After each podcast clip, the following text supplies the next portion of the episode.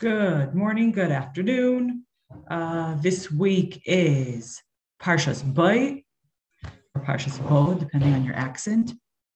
And we are continuing with the, the we're finishing off with the Makas, and we are having the beginning of redemption. So to give an overview, first of all, of the Parsha, and then we can say, yes, we've done it, and then we'll get into some things uh, besides that. So first of all, uh, we have the introduction of the of the of the eighth. We have uh, this parsha. We have makas eight, nine, and ten.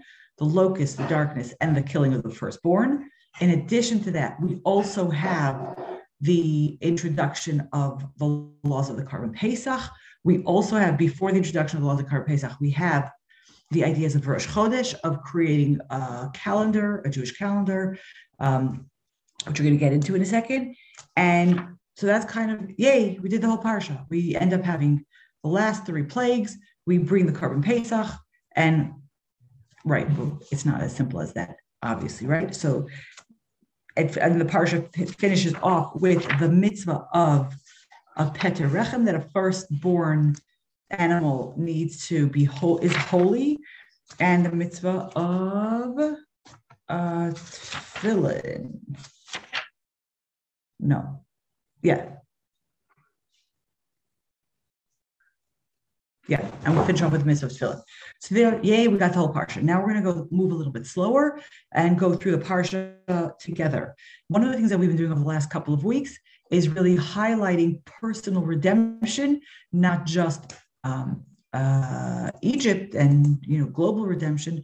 But we've really been having a, a focus on personal redemption because that's really what we're talking about. The parshas are very much this place of uh, it's not just oh once upon a time this happened, and I know we talk about this often, but I think it's important to to repeat it again. But it's also very much uh, how does it help me? How do I relate to my life, and how does the lens of the parsha help me uh, deal with the things that are going on?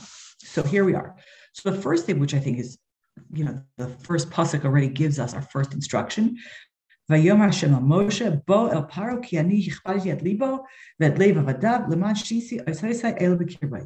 So the pasuk opens up, our parsha opens up where Hashem says to Moshe, "Bo el paro," which means "come to paro."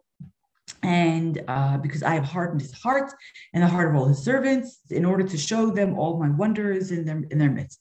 And immediately there's you know questions galore. Uh, but for the purpose, we're not going to go through all of them, but just something I think that's super important to, to highlight for ourselves. Um, we know that all through the Makkahs, we've had a, sometimes Hashem has said Lech el Paro, um, sometimes he's he said Bo, and in this case, uh, when he was going, when he's talking about uh, giving the warnings, he he said lech or whatever, all different words. Here, Hashem uses the expression bo el paro. Now, bo uh, means to come. It doesn't mean right. Lech means to go, and bo means to come. The implication of go is like I'll wait here. You go do your thing and come back. Right. Bo means come. We're going together. Bo imadi. Some of them are say, "Come with me. We're going to go face paro together." So the the first thing I mean, really for ourselves on a very personal level, is this place of, you know, we all have paro in our life. You know, paro, that place of constriction. We know that Mitzrayim is Meitzar Gvul. It's a place that limits us. It's a place that holds us down. And paro is the channel. It's the orif. It's the neck that really constricts us. And we all have something in our lives, and that's what it does to us. It constricts us and it slows us down and it misdirects us, as our neck does often. Um, and when we have to come up against our own paro, it's a very scary thing to do. It's very, it's a very, uh, we never really come to paro with like, yay, we can do it. Like sometimes we do, but very often when it's a real deep thing, we're nervous and we're hesitant. And even though we've succeeded before, we're wondering, will we, will we be able to do it again this time? So Hashem is telling us, Bo El Paro, I'm coming with you. You think you're on your own, you think you're doing this and you have to, you know, get it all yourself. It's not true. Hashem says, I'm with you. We're going to do this together. Like, you know, in, in the vernacular would say, you know, I got your back. Hashem very much is telling us that uh, come with, I will come, you come with me, essentially, not even I will come with you, but we will go with Hashem and we will, and therefore we have the power to confront and we have the power to not just confront successful in whatever it is that we need to take care of because it's not only up to us you know when it's only up to us and how much i do and how much i prepare and how much i can you know get the right then we're then we're limited and then very often it's you know we're stuck Hashem says, I'm with you. I'm going to help you. I'm going to go with you. I will give you, you know, I will help you find the words and I will be there, uh, you know, guiding you then it's it's a it's a it's a real confidence booster for us. It's a real you know we can do this, we got this, uh, and it makes it less scary. It doesn't mean that we just get to sit back and say, okay, God, you got this one, so you take care of this, and I'll just you know drink coffee and whatever or you know we're gonna just sit back and let it happen. That's not what it is. We need to go and we need the confrontation and we need to be prepared and we need to give it the best we have that we can. But on the other hand, we definitely with us and therefore we have that extra ammunition on our side which is uh, which is very powerful. That's that's you know the whole parsha is starting with that. The whole parsha is starting with that place of Hashem's with us. We're coming to Hashem's coming with have the power to confront what's get whatever is going on. And we talk about you know we're not going to get into the conversations of free choice. It's a bigger conversation which will take all of our day and next week as well, which we're not going to get into. How do we, how do we, you know, what is the story with free choice? If Paro's heart is being hardened, how can Hashem punish him? Like I said, I'm raising the question. We're not getting into it right now. There's lots and lots to talk about, but we're not going to do that right now. Um, and one of the things that the pasuk talks about here, uh, pasuk Beis, verse two, it's uh, it tells it tells us leman tisaper ba'azni bincha uvnei bincha as I share that you should tell your children and your children's children how I made a mockery of Egypt and, and all the wonders and everything that I did, that they should, in order that they should know that I am Hashem. And, um, you know, this place of, of giving over, of, of telling our children what our story is, what our background is, where we came from, what we're doing, all of those are very, very important. And if we could maybe extrapolate a little bit, we're not only talking about the place of telling the story of Egypt. We know Pesach, that's what we do. We tell the story of Mitzrayim and the Exodus and what happened to the Jewish people and how Hashem saved us and all that is, yes. But the other part of the conversation, um, you know, Rabbi Jonathan Sachs, Sacks, spoke about the difference between history and memory. And history starts off with his, it's his story. But memory starts off, starts off with me. It's mine. It's who I am and where I come from. And I think that part of the thing that we need to be able to do is to know where we come from individually, not just we, the Jewish people, but me, Rivka Marga. Where do I come from? What is my family background? What did my parents and grandparents go through? Because all of us have a story. None of us, you know, none of us just emerged you know, from no place. We all have history. We all, well, we all have memory, and that's really we are. We are we're more into memory than into history. We want to remember Zecher, right? That idea of memory It's our story, it's our personal story. So, yes, we, the Jewish people, have our general story, but we, the individuals, also have a story. And I think it's very important to know where we came from and what was done in our family and and where because you'll go back a few you know, go back a few steps, there isn't a family in any, no matter where your family tree, st- you know, wherever you are and where you think, oh, we're not, ever go back a generation or two or three or four, and you will find incredible, incredible, incredible people who, with you know, incredible values and and miracles that got them to be where they are, and that's where why we are where we are today.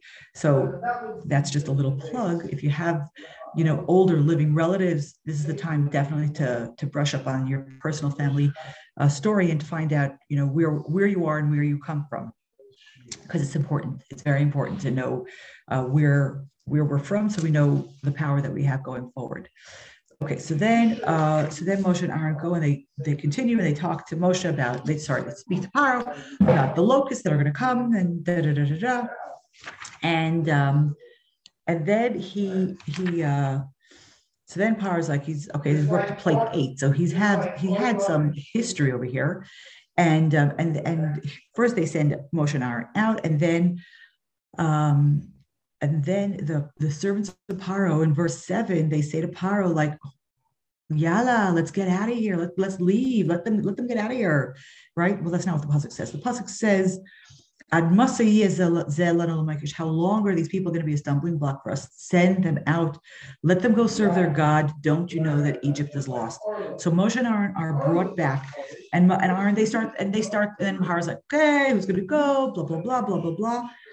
And in ver, uh, chapter ten, verse nine, is a you know, this upward upcoming week is the week of Yud Shvat. It's the week, it's the day that the previous Rebbe passed away and that the Lubavitch Rebbe became Rebbe. And I must have heard this from him hundreds of times without an exaggeration. When, Mo, when Paro asks Moshe, who's going? Who is this exodus for? Who, who, who do you need for your service of God?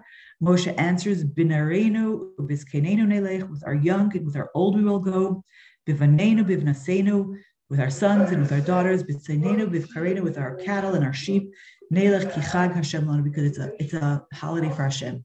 And in the conversation of who counts, Moshe says a resounding everybody, everybody not just you know, at the beginning, I was like, oh, let the old, let the men go, let the older people go. You don't need this, you don't need that. And Moshe's like, absolutely not, absolutely not. Every single person counts. The old and the young, the men and the women, the boys and the girls. Everybody, we're serving Hashem, and everybody has a part in this. And I just wanted to highlight that just because we live in a generation and we wonder, do we really count? Does it really matter what I do and who I am? And the answer is yes. Absolutely, the answer is yes you you you the individual count and your what the way you serve hashem is important and it's not complete without you. So in case we were wondering does anybody notice? Yes. Yes hashem notices and hashem counts. And all of us are needed in order to do that last push towards a final redemption. We're all we're all part of it. We're all part of the we're all needed to serve hashem. So I want to give us a bracha, first of all, that we understand that that is our worth and that is our value and that is what we need to do. We need to step up to the plate, each and every one of us in our own way, in order to uh, to play our part, whatever it is that we have to do. Okay, and then Par's like, forget about it, it's not happening. Um, and so then they have the plague of the locust that comes in.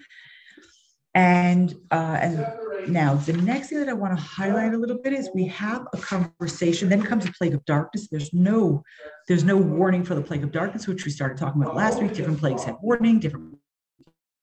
So the plague of darkness has no warning. It's chapter 10, verse 21. Hashem says to Moshe to put, you know, raise your hand towards the sky, and it's going to be darkness on all of the Eretz Mitzrayim. It's going to actually turn into like a tangible kind of, uh, some kind of tangible kind of darkness. So Moshe does that. And it says, in uh, verse 22, Vayhi choshech yamim, that there were that there was this thick darkness in all of Mitzrayim for three days. And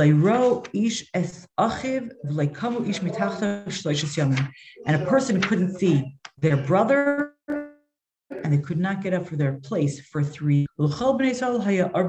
The Jewish people, it was light. Um, so the Mepharshim talk about the idea that most of the plagues, in fact, all of the plagues, well, okay, most of the plagues were for seven days. And we find that the plague of darkness was, in fact, six days. It has three days of intense darkness and three days of darkness that the that Rashi highlights that they could not move. Like Kamu Ishmitachtim, whoever was sitting couldn't stand up, and whoever was standing couldn't sit down. And and the and the Mepharshim talk about the idea that the last day of darkness was reserved for the crossing of the Red Sea, which is going to be in next week's parsha. And um, and uh, so when the Jewish people are going to cross the sea, and Hashem's going to make it dark, keep the darkness the whole night, make it dark for the Egyptians. That's Ki'ilu, the last day of the darkness. So that's one thing, which is just random, interesting, fun fact. The other thing, which is, you know, I don't remember who said this, and I apologize, but when you, uh, so we're talking about the darkness, and and when is it really dark? When do we have real darkness? So, so um, I don't remember who says, and I apologize says Ishes Achib. When we are not capable of seeing our brother, that is a definition of darkness. Now, the Torah is actually describing the state of darkness, a physical state of darkness that you know, it was so dark you couldn't see anything. We all know we've been in those places where it's been very dark and there hasn't been a little bit of light, and you know, but on an emotional level, when we're incapable of seeing our brother, we're incapable of seeing the other, we're incapable of seeing beyond ourselves, then we know that we're in a true state of darkness, and then it's really bad. Then we have then then you know then we really have to start pulling it together because that's that's bad. We can't, we're so in our own space that we can't see the pain of another person the need of another person, then we have to really figure out how to break out of it because that's pretty terrible. Um, and then, okay, and now we have over here in, in Perik, Perik Yud Aleph, Hashem talks about, okay, so before we, we, Hashem says we have one more plague that's going to happen. That's going to be the plague of the firstborn. Um, and, but before that, Hashem says to tell the Jewish people to borrow from their neighbors, uh, clay kesef, clay zav, um, items of gold and items of silver, and Hashem will give the grace of the people on the on the land, and everybody will be able to get whatever you know get it. So, so that was I want to I want to stop on this for a second, but I also yeah let's stop in a second. Okay. Um, so so Rashi says that Rashi says that this whole idea of of getting gold and silver from the neighbors and whatever um, is because Hashem promised Hashem and Abraham made a covenant in the covenant between the priests between the pieces in the bris ben Absarim that uh, your children will be strangers in a strange land for 400 years and they will be they will be made to work hard and then when they leave they will leave with great wealth. And so rashi says that Hash, Moshe, hashem says to moshe uh, where am i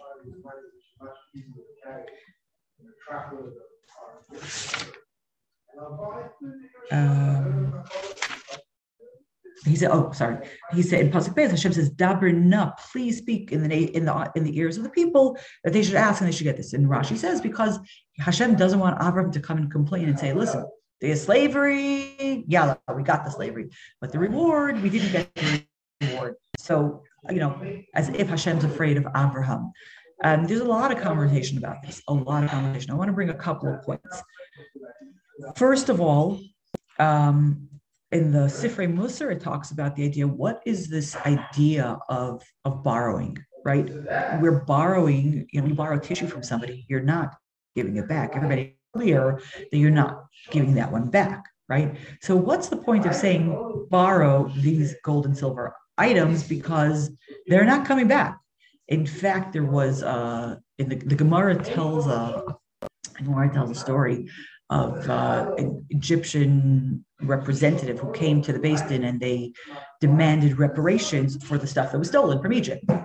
Um, and they said, you know, that many years, that many things were taken, and this many years have passed, and well, you know, so the Chachamim responded and said, okay, let's let's look at the numbers okay? You had x many people serving you know as slaves for x many years. So now how many years how much did you owe them?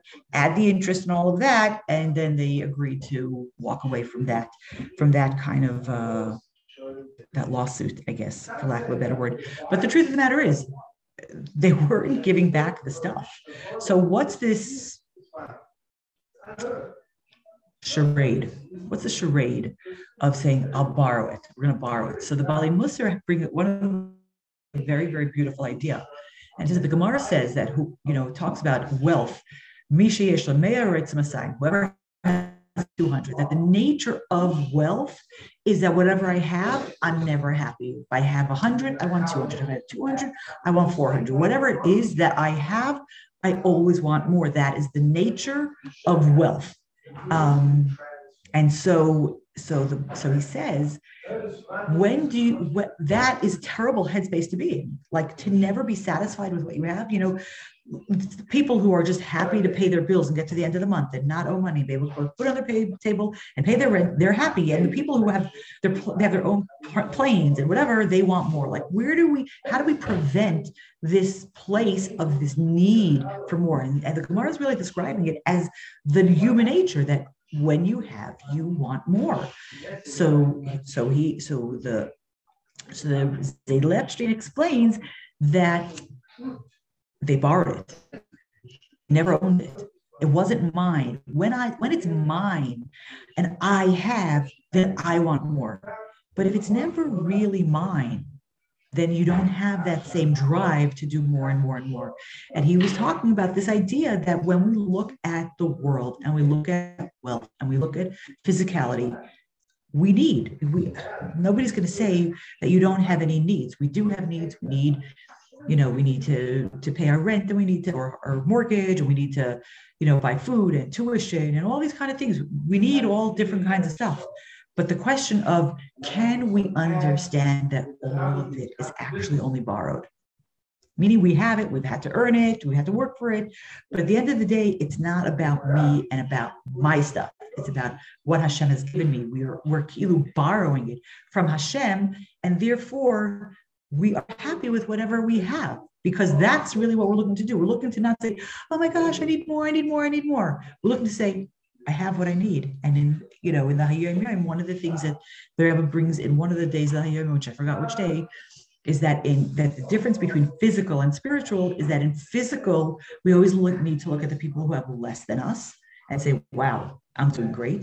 But in spiritual, we need to look at the people who have more than us and say, whoa, I have where to strive for. And I think that this is really highlighting this idea of of borrowing it so that it's not yours. You don't end up having that need for more and more and more, and you can really be happy with what it is that you have.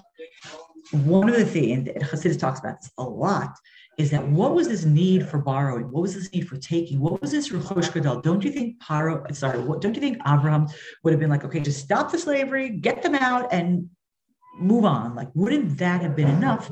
And Hasidus talks about that really what was in all the physicality that they were taking, what was in the gold and the silver that was there. And Hasidus talks about that the sparks, of, the, sorry, the sparks of holiness that had fallen into the world, the majority of them were in Egypt.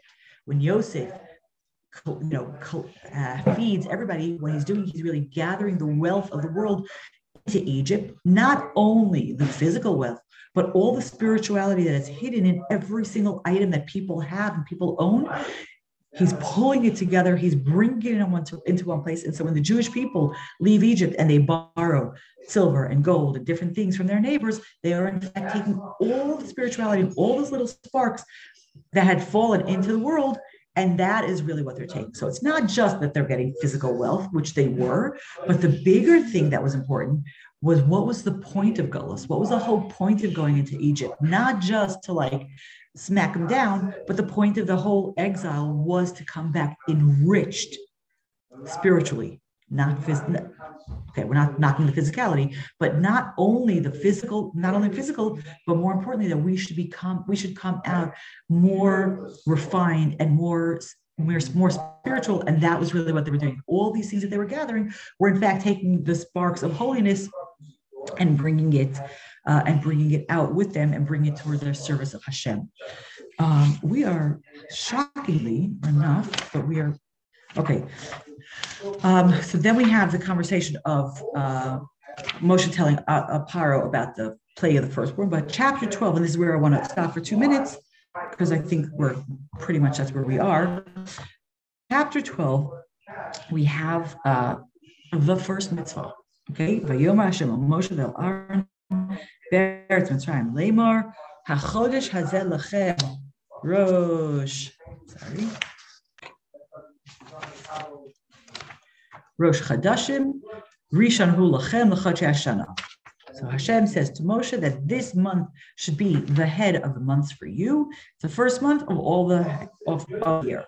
Okay, and then it talk, and then it's gonna, and then he's gonna, then Hashem continues and talks to the people, uh, no, talk to Moshe and Aaron to speak to the people to tell them that on the tenth, tell them on this day that on the tenth of the month they should take a lamb, tie it to their, take it into their house, and in four days on the fourteenth they should slaughter it, and that's gonna be the korban pesach, and to put the blood on the doorpost, the the lent, lintel, lintel I think it is. Um, and the whole all the, the laws of korban Pesach that are going to continue. We're going to have some of Pesach, some laws that are just for Mitzrayim, and later on we're going to have laws of Pesach for the whole year, for, for like for generations. But here we have the mitzvah of, of Chodesh Zelechem. Now, if you remember, and of course I forgot to bring my Chumash with me, the first Rashi in Bereshis. First Rashi, Bereshis Barlakim, it says, uh, it. Says that the Torah should not have started with Bereshis. It should have started with Hachodesh Hazelechem, which is the first mitzvah. That means all of Chumash Bereshis and the first 11 chapters of Chumash Shemais are lead up to this place, to this place of the first mitzvah that Hashem's um, and so, like on a certain level, you know, you could look at all that other stuff and say, "Oh, that wasn't really that's just prelude. That's just like a very long introduction to the story. But no, we need the, the introduction to Torah, the introduction to mitzvahs, the introduction to a relationship with Hashem is all those all those other parts of Torah, which we look at and say, oh, such nice stories. But actually, they're teaching us incredible midas and behavior and amuna and all different kinds of things that we need as a prelude in order to have a, a, relationship with Hashem, and that's so. It's just interesting when you you know when you read that first Rashi and say, "Oh, the first mitzvah, you know, the Torah should have started by by Hachodesh Hazelachem." Well, here it is, right here in our parsha is Hachodesh Hazelachem, and this, and, and it's and like you think, wow, like that was a lot of a lot of words that you know Rashi saying why are they why are they here? And Rashi actually says there to tell to tell us about the greatness of Hashem to tell, show us that Hashem rules the world. He can do whatever he wants with it. He gave us Eretz Yisrael and and the nations of the world are going to come to us and say because you stole this land from us we will look in the Torah and we'll say Hashem gave it he created it he gave it to whoever he wants. He gave it to to some people took it away gave it to us and now it's ours. So that that power, you know, is also something I think is very important for us to have. That that power of response. That's what Rashi brings over there. But over here, we're also talking about the place of. We're talking about the place of uh, for ourselves to say Hashem rules the world. Hashem's in charge of everything, and you know we've spoken about this many times in classes. So I'm sorry for repeating myself, but really, really, the mitzvah of Rosh Chodesh is uh, the beginning of, of you know all the Jewish craziness, you know, uh, because essentially, what are we being asked to do, right? Essentially, we're being asked to create the most complicated calendar that exists on the face of the earth. We have a lunar calendar, like the Muslims go with a strictly lunar calendar. The regular, the rest of the world goes by a solar calendar. The Gregorian calendar is a solar calendar, and we are asked to merge the two of them. We are being asked to have the ebb and flow of a lunar calendar and all that that entails with the steadfastness of a solar calendar and the reliability and the everyday the same the you know the the commitment and the steadfastness. It's not like you get to pick one. Hashem's like you know should we do this or this? Oh no we're going to do both. So it's not just enough to show up every day and do what we need to do which would be the sun. The solar calendar it rises and it sets and that's it's steady it's steady it's steady. And then you have the moon which is creative and it's up and it's down. Okay we know it never really disappears but how much of it we see is constantly constantly in, in flux. It's constantly and and to have that place of how we feel about our relationship with Hashem, where Today we're feeling more inspired, and tomorrow we're feeling less inspired. That's all moon stuff. Now we know that practically speaking, the difference between them it's about 11 days and change. So if you're on a strictly lunar calendar, you would constantly be losing time. After you know three years, you would lose a little bit over a month. And so we have this. So because we have this injunction to have Pesach in the spring, we're constantly playing with the two calendars so essentially, it's a 19 year cycle for our calendar. We have uh, seven leap years in the 19 years to kind of keep adjusting to make sure that all those things stay together. But on an emotional level, what does it mean? It means like it's not, you know, it's not just enough to like just show up and do our mitzvahs and be there steady as every single day. That's the something. But there's also the place where we're supposed to act, we're being asked to be moon and to be innovative and to hear our where we are and what resonates with us and what we want to do and how we want to do it. And yes, we have to do both of them. Meaning it doesn't the days that we wake up and we're not inspired or we're not interested in moving or we're not interested in, you know, showing up to life, then we need to tap into the sun part of our of our of our of our calendar and say but i'm going to do it anyway but the place of saying i'm going to just do it and i'm not going to pay attention to how i feel about it or how i how i can do it better or how i can make it mine and how it can be personal that's also not meaning we need to have both the sun and the moon working together which obviously makes our job that much harder. So Baruch Hashem, never dull moment. Okay, we are out of time. Um, but the Torah is going to, the parsha is going to continue with the laws of Pesach and all different kinds of stuff, and the actual conversation of the Jewish people leaving Egypt. It's like it just happens, you know, after all this you know the the the years of the slavery and the thing and all of a sudden boom, here it is and it just and it's happening and it talks about how in the, in the, middle excuse me in the middle of the day the jewish people leave and and then it goes on to it goes and, reca- and it, re- it recaps laws of pesach for like i said laws of pesach for the whole for generations because they did some things differently in egypt and some things differently there uh, for later um, and we have the other mitzvahs that are going on i want to give us all a bracha that the place of our work and our input is very real and very important. So the first thing that we have to know is Parshas Bo. We're never doing it by ourselves. We're always with Hashem. Hashem's always have there to help us. It helps if we open up and say, Hashem, please help us. Um, but He's always there with us to help us. And our actual redemption happens in a second. It really could happen in the blink of an eye. Like when we're in the darkest place and we think that we can't go further and we can't do more, all of a sudden that's when it's going to come through. So I want to give us all a bracha that we we look to ourselves and that we are honest and that we are humble enough to understand that we need to be able to see each other. We need to be able to not be so wrapped up in our own lives that we don't see the pain and suffering of or the need of even if it's not great suffering, but the need of people around us, because that's actually how we affect that's how we actually affect redemption. When we can reach out of our space, for somebody else and to help them with what they need to be helped with, that is a place of redemption. Have an awesome rest of the week and a great Shabbos.